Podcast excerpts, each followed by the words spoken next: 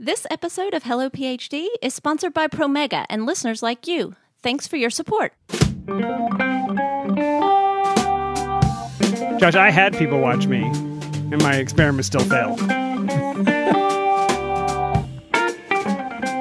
what you're asking for here and what you're saying you need to be successful in this program is 100% reasonable. Welcome to Hello PhD, a podcast for scientists and the people who love them. This week, we open the mailbag to answer your questions about grant reporting, getting support as a master's student, and more. Stay with us.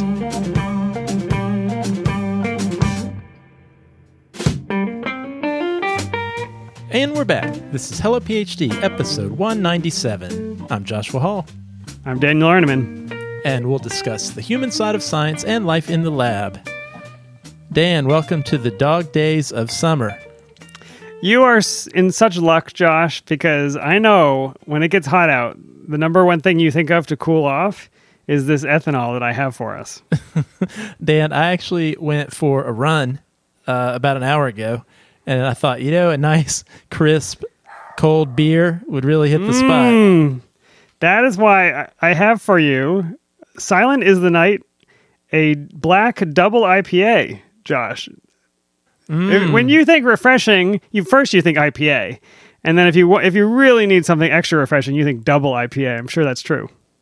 Yeah, nice, thick double IPA. Uh, I'm going to taste this one, Dan. Yeah, this is a 8.6%. Um, I don't usually like a high gravity beer or a double uh, specifically, but who knows? We'll see what happens. This could be your lucky day. No, sir. That was that was the smallest sip ever taken of any beverage. Uh, I'm not at risk of overindulging in this one. I'm pretty sure the hummingbirds visiting the flowers take a bigger drink than you just took of that beer. Uh, yeah, I have to ask you, Dan, uh, just to be uh, totally transparent. Um, I realized I brushed my teeth like not too long ago, and I mean, Oh. it wasn't it wasn't like just a few minutes ago. It was like a while b- back. Uh, I don't know. It's tasting a little sour to me, but are you getting that as well? Well, hopefully it didn't go bad in the car on the way back to your house. Because mine has been cold since I got it, but yours definitely went in the car. So who knows? Well, I think this may just be a, a matter of personal taste. Uh, we had very good luck with our beer from Forward Brewing, uh, and I should say this is from Forward Brewing in Annapolis, Maryland, where another beer from where you visited a few weeks ago, and we loved what we had last time.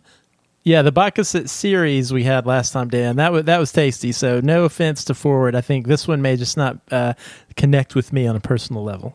You're not in the right headspace or something. I think not. I think not. But I do appreciate you picking this up, Dan. And I will continue to take some micro sips. I will micro dose this uh, double IPA. I uh, don't while believe you. I do not believe you. I'm going to keep track, everybody listening. I will watch him and make sure he actually takes some micro sips. okay. All right, Joshua, we also want to thank our sponsors at Promega. Uh, I know that you, Josh, have career goals, and if you want to make sure that you and your boss or your PI are on the same page, you can create an individual development plan. An IDP ties your employees' responsibilities to learning objectives and professional growth.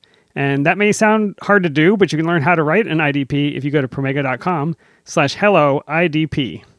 All right, Dan. Let's open the mailbag.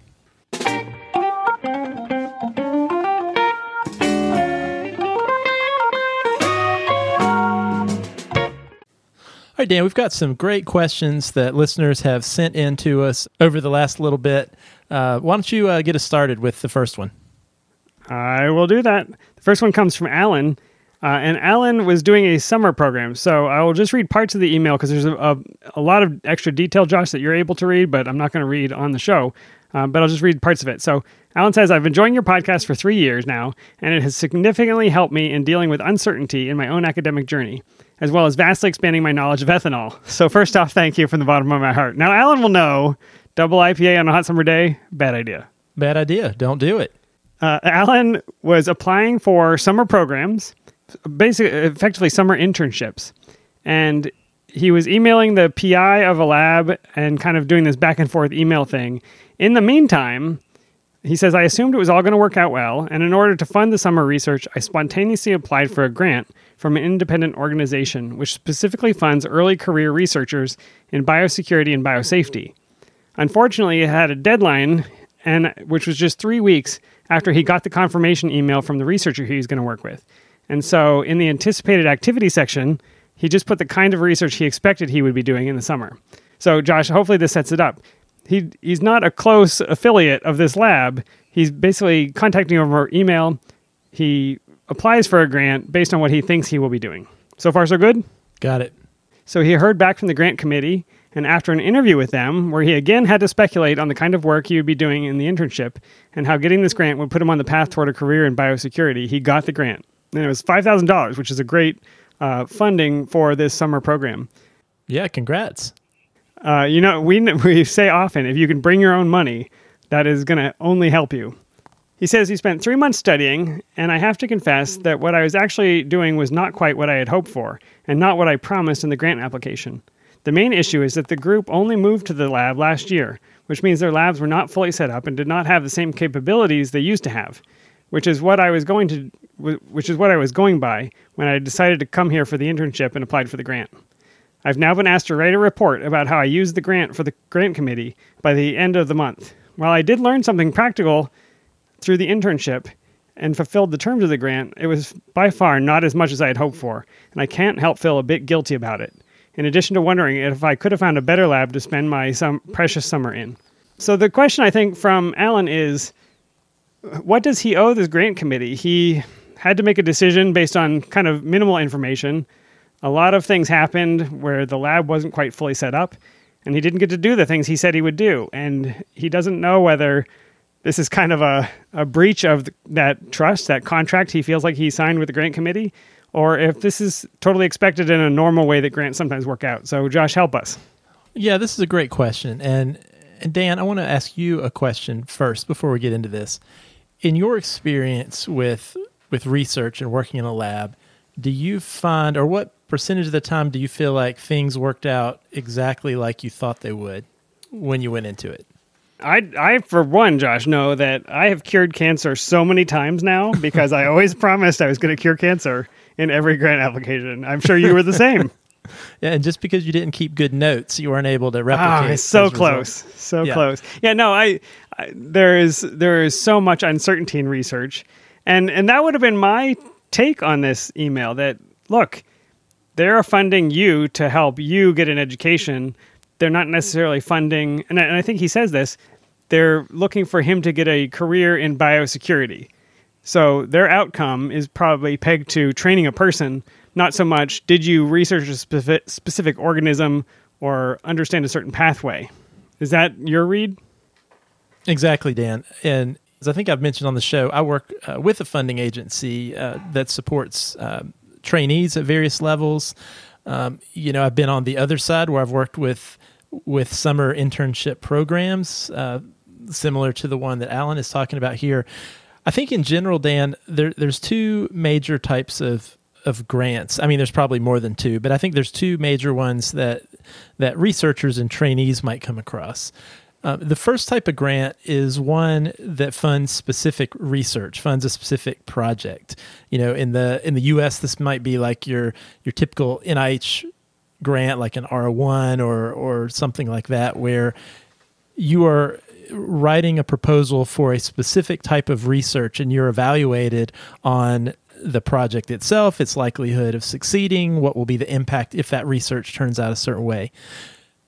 But then there's this other type of, of grant or fellowship that funds the person, not necessarily the project.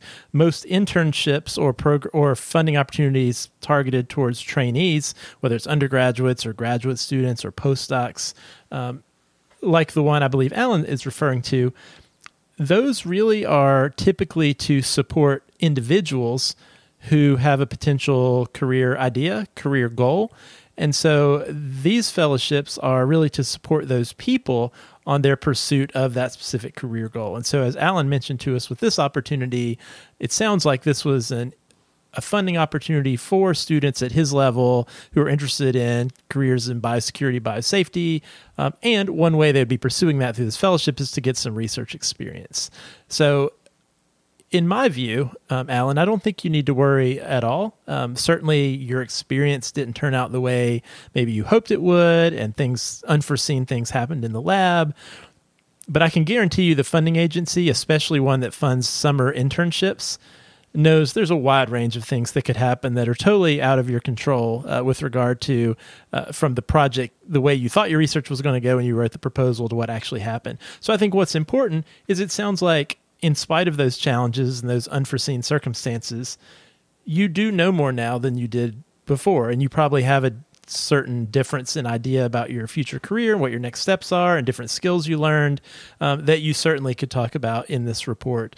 Uh, so I don't think you should worry about that at all, um, but really just think about what did I gain, what did I learn from this experience.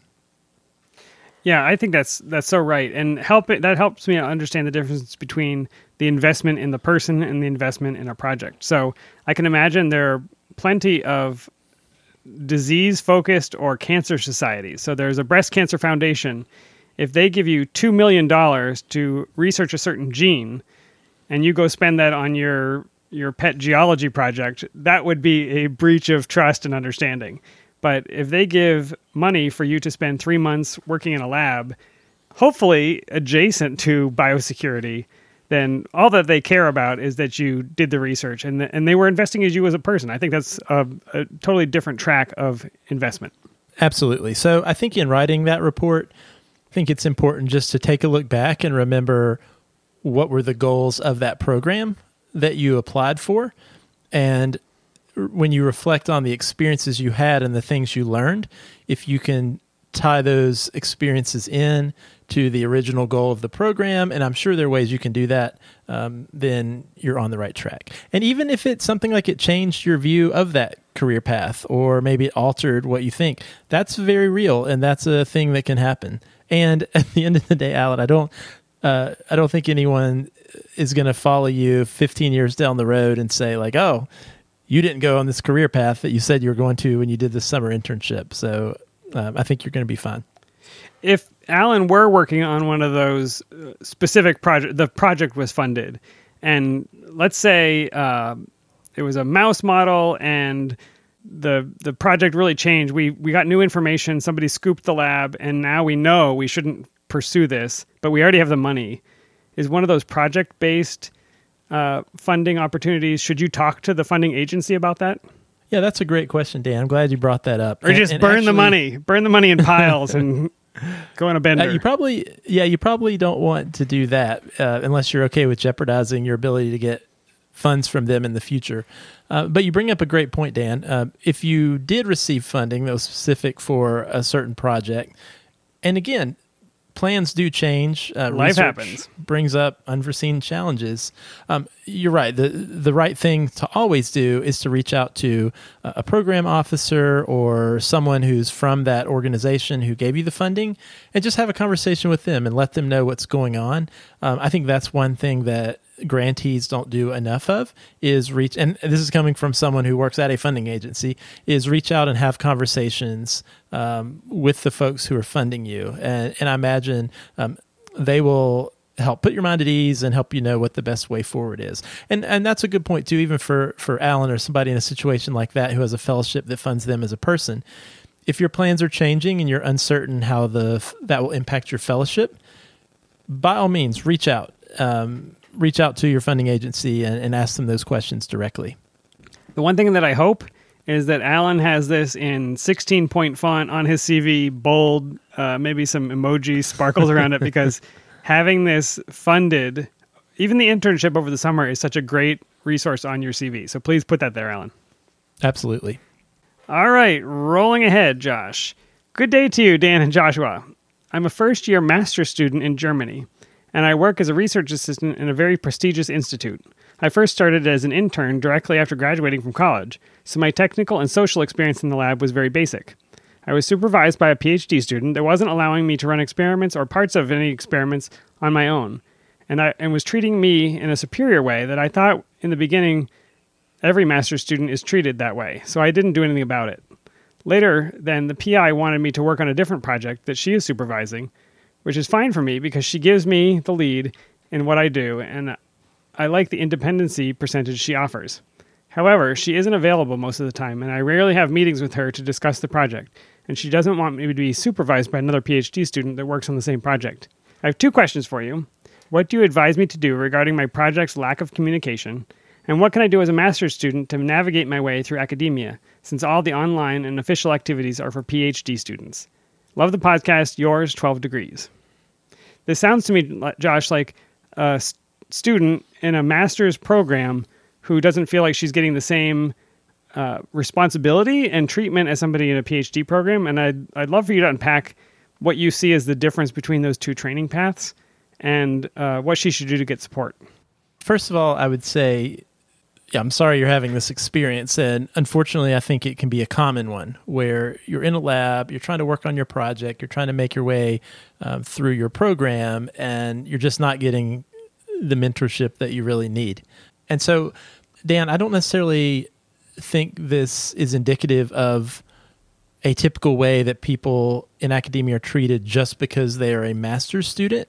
Uh, instead, this sounds like this might be a function of poor mentorship from this PhD student that you were paired with initially, um, and also this advisor who happens to be be running the lab.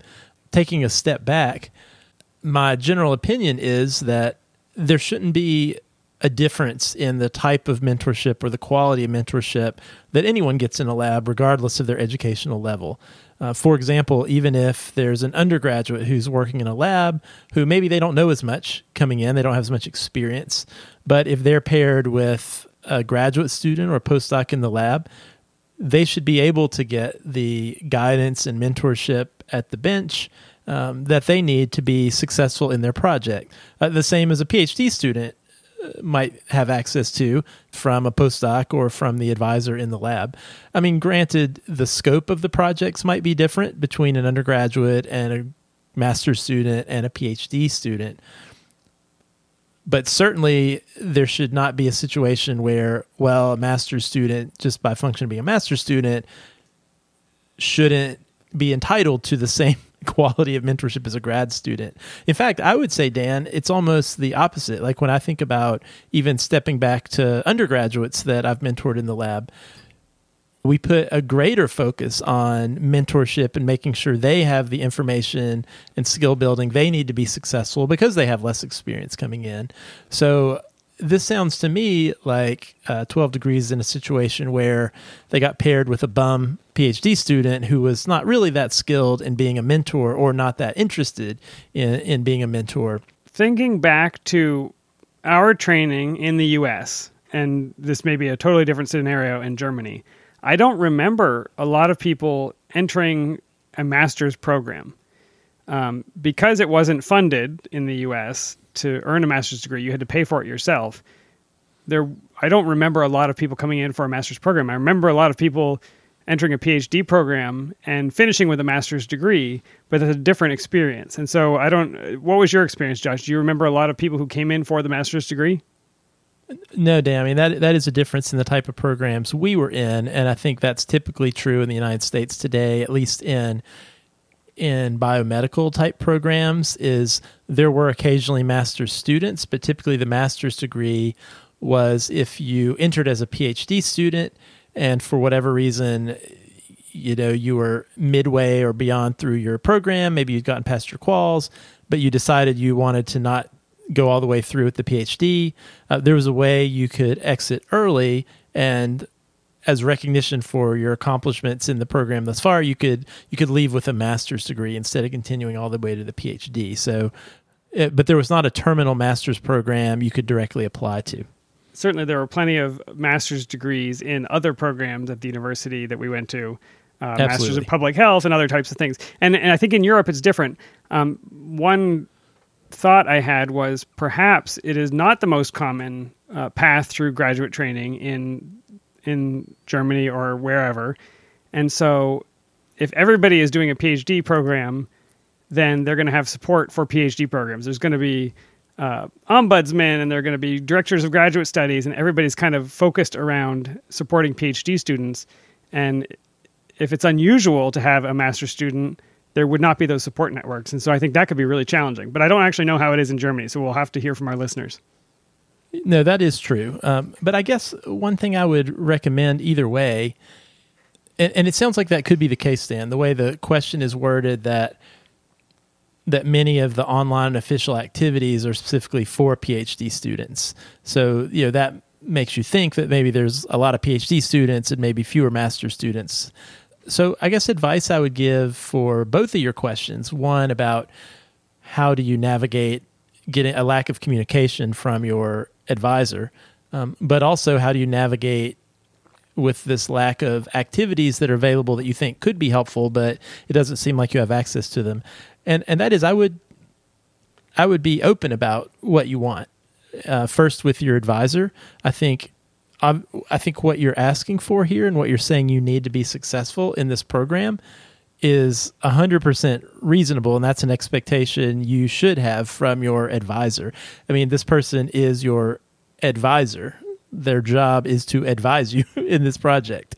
Um, and so by them taking you into their lab, uh, that's part of their job to do that. And so, um, you know, you, you mentioned that the, the PI likes to give you some independence. And, you know, a lot of times some PIs, as their default state with a graduate student, is they say, all right, you know part of what I want you to do, a way I want you to develop is as an independent scientist. So I'm not going to be standing over your shoulder all the time. I'm going to wait for you to come to me. And not every advisor has that phenotype, but some do.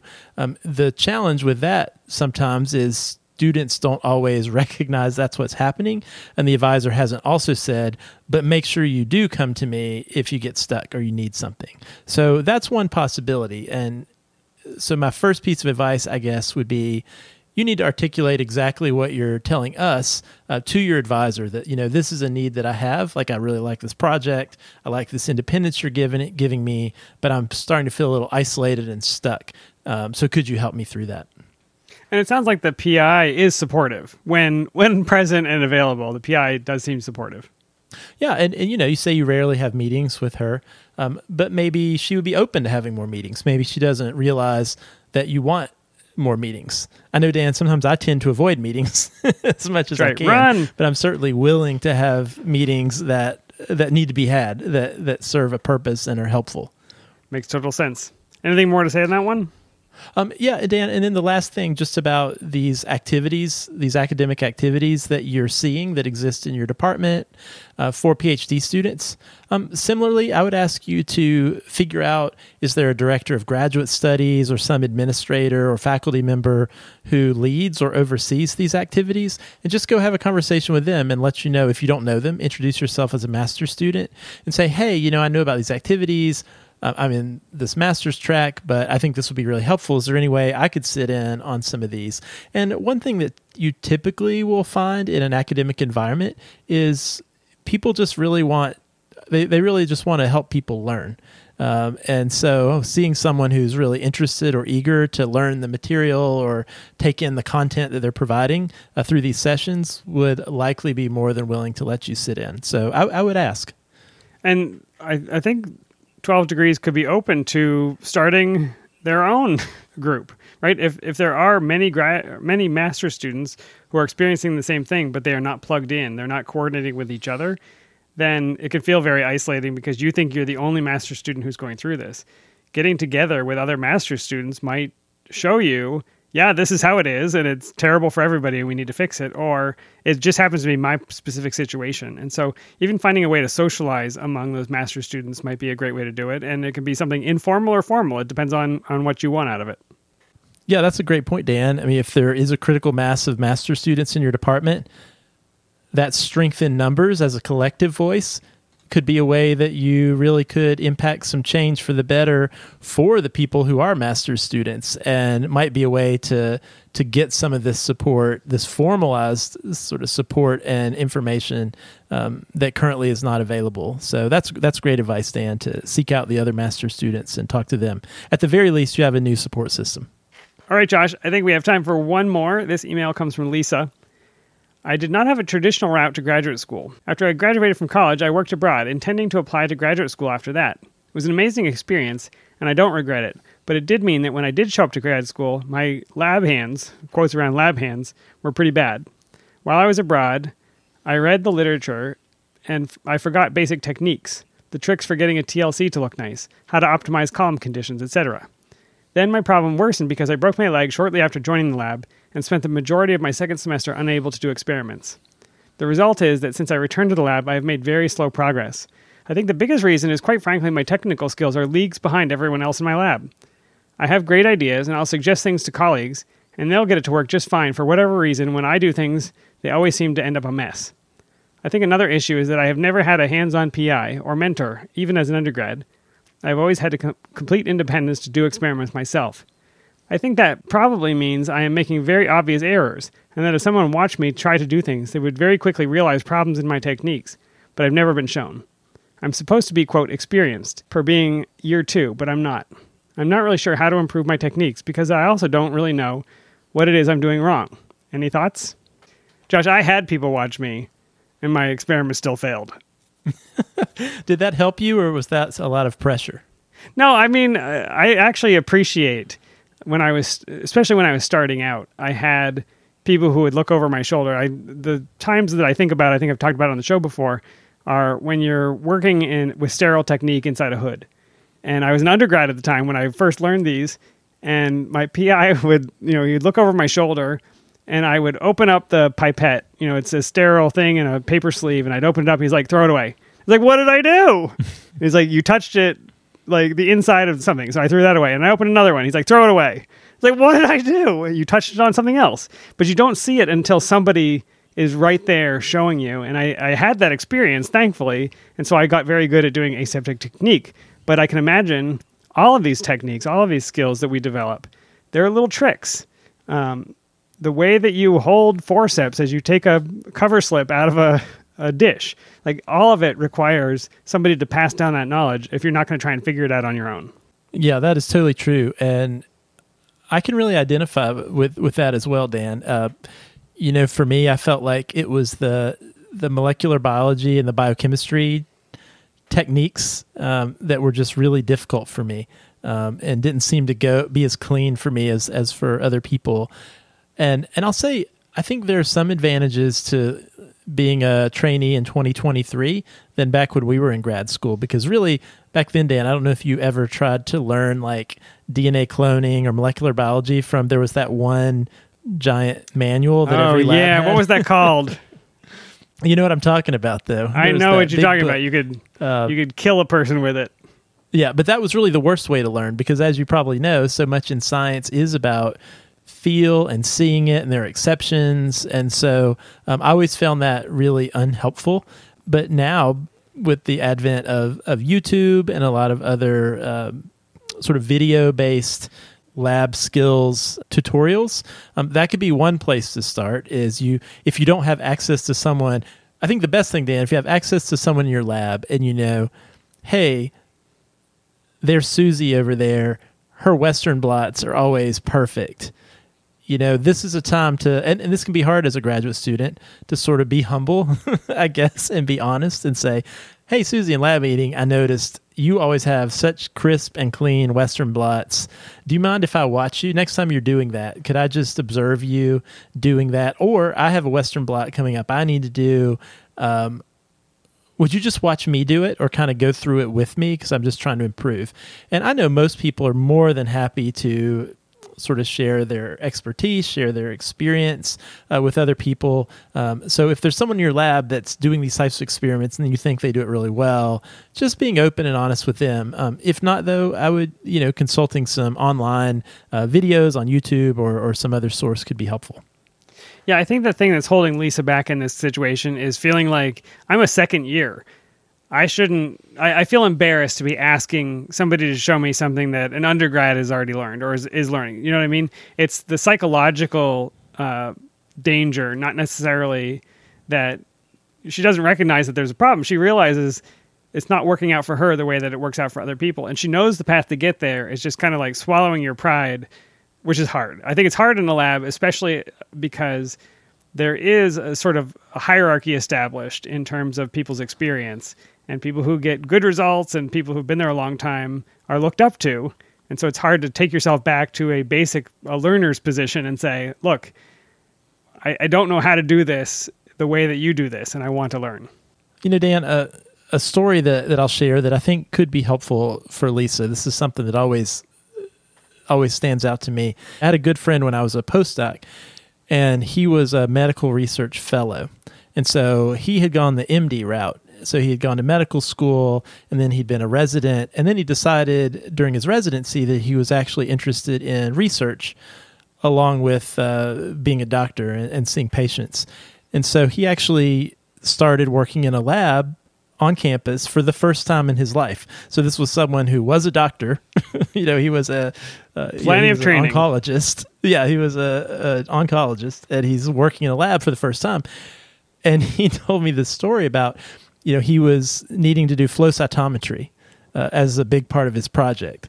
Uh, first of all, he didn't even really know what flow cytometry was, like when he came into the into Yeah. the lab, right? And it just so turned out the person in the lab, this was a very small lab, who was really experienced with doing this certain type of flow cytometry he was doing was the undergrad who was in the lab. And so he said it took a little while because he kept having to ask the undergrad to teach him how to do it. And Amazing. the undergrad wouldn't really was very hesitant and resistant to actually breaking it down into these basic steps so he could learn because from the undergrad's point of view is like wait but you're You are a medical doctor. you're a what medical am I possibly going to teach you? Yeah, so what you should know is really irrelevant, right? Is what you do know. And in the lab spaces, it's not so clear cut. Like, well, I'm a second year grad student, so I should know more than the undergrad. Or I'm a medical research fellow, so I should know more than the undergrad, uh, right? That doesn't really matter, right? We all know different things. And as I mentioned, I was really terrible at Western blots. I was really good at, uh, maybe unlike you, Dan, we should have connected. I was really good at cell culture, uh, sterile technique, microbiology techniques. And so I would often help other people sort of brush up on some of those techniques I was more skilled at, and then they would help uh, at some other types of techniques uh, help me things that they were better at than me. And I think we've we've talked about this in other contexts. I think for science to work at its best, this idea of team science, where we all have things that we're better at that are more of a challenge, and the more we can break down these barriers of thinking, well, this is my independent project, that's your independent project. Maybe we talk intellectually at lab meeting, uh, but the more we can actually collaborate and work together in a real hands-on way, the more science will move forward for all of us. So true. And and the the fixes for Lisa's experiments might be really trivial. It could be some some reagent is out of date or she didn't mix them enough or it could be something so simple that somebody will notice because they will just see her doing it. Uh, Josh, I just wanted to share the story of you know, I do computer programming now for a job. I didn't I was not trained in computer programming. That's not what I went to graduate school for. And so there's an infinite amount about computers and computer languages that I don't know. I accept that. That's that's you know I'm able to do the things I'm able to do and learn the rest as I need it. But I work with a guy who has been doing this for 30 years. Like he's he's really an expert. He's he's really amazing. And what I love is sometimes he'll say, "I don't have any idea how this works." Like he will have some field of of the work that we do that he just doesn't understand, and he's willing to say that. And that releases me to say, "Oh, look, I, I also don't understand that." And here's another thing that I don't understand. Could you explain it to me? Um, I I can let down my sort of imposter mask because he, as an experienced person, is able to say, "Hey, I don't know everything either." And so I think for Lisa, this is a great opportunity to kind of lower some of those barriers and say, "Look, I don't know how to do this TLC," and that will help the person who's helping her say, "Hey, I don't understand this other thing." And I need your help, and and just like you said, Josh, it can be reciprocal, um, but it just takes somebody being brave enough to admit they don't understand. Totally agree, Dan. And that that that improves the entire culture and climate and probably productivity of the whole lab group. That's it. And and productivity does go up when people are collaborating rather than trying to one up each other. All right, Dan, these were great questions. Thanks to everybody for writing in. If you've got a question that you'd like for us to discuss on the show, we'd love to hear it. You can email us podcast at hellophd.com or you can send us a tweet at hellophd. If you'd like to support the show, the best thing you can do is share it with a friend, a lab mate, or your department listserv. We reach new listeners entirely by word of mouth, so we need your help. If you'd like, you can become a patron. Simply go to our website, hellophd.com, click the Become a Patron button, or you can visit patreon.com slash hellophd. We would appreciate the beer money, and I'm hoping for a better one next week. We will see. Thanks to the ongoing support from all of our patrons. I would like to point out, for the record, he did not take a sim- single micro sip, not a drop. It more evaporated, more evaporated than you drank. And now it's probably warm, so it's even worse. That's true. That is true, Dan. It is. It's been great, Dan, as always. Actually, I think I'm going to see you. Uh, you're going to be coming back up to Maryland soon. So, looking forward to that. I'm sure we'll have some stories and some new ethanols to discuss next time. We will hit the bottle shop, find something you like better, Josh. We'll see you then.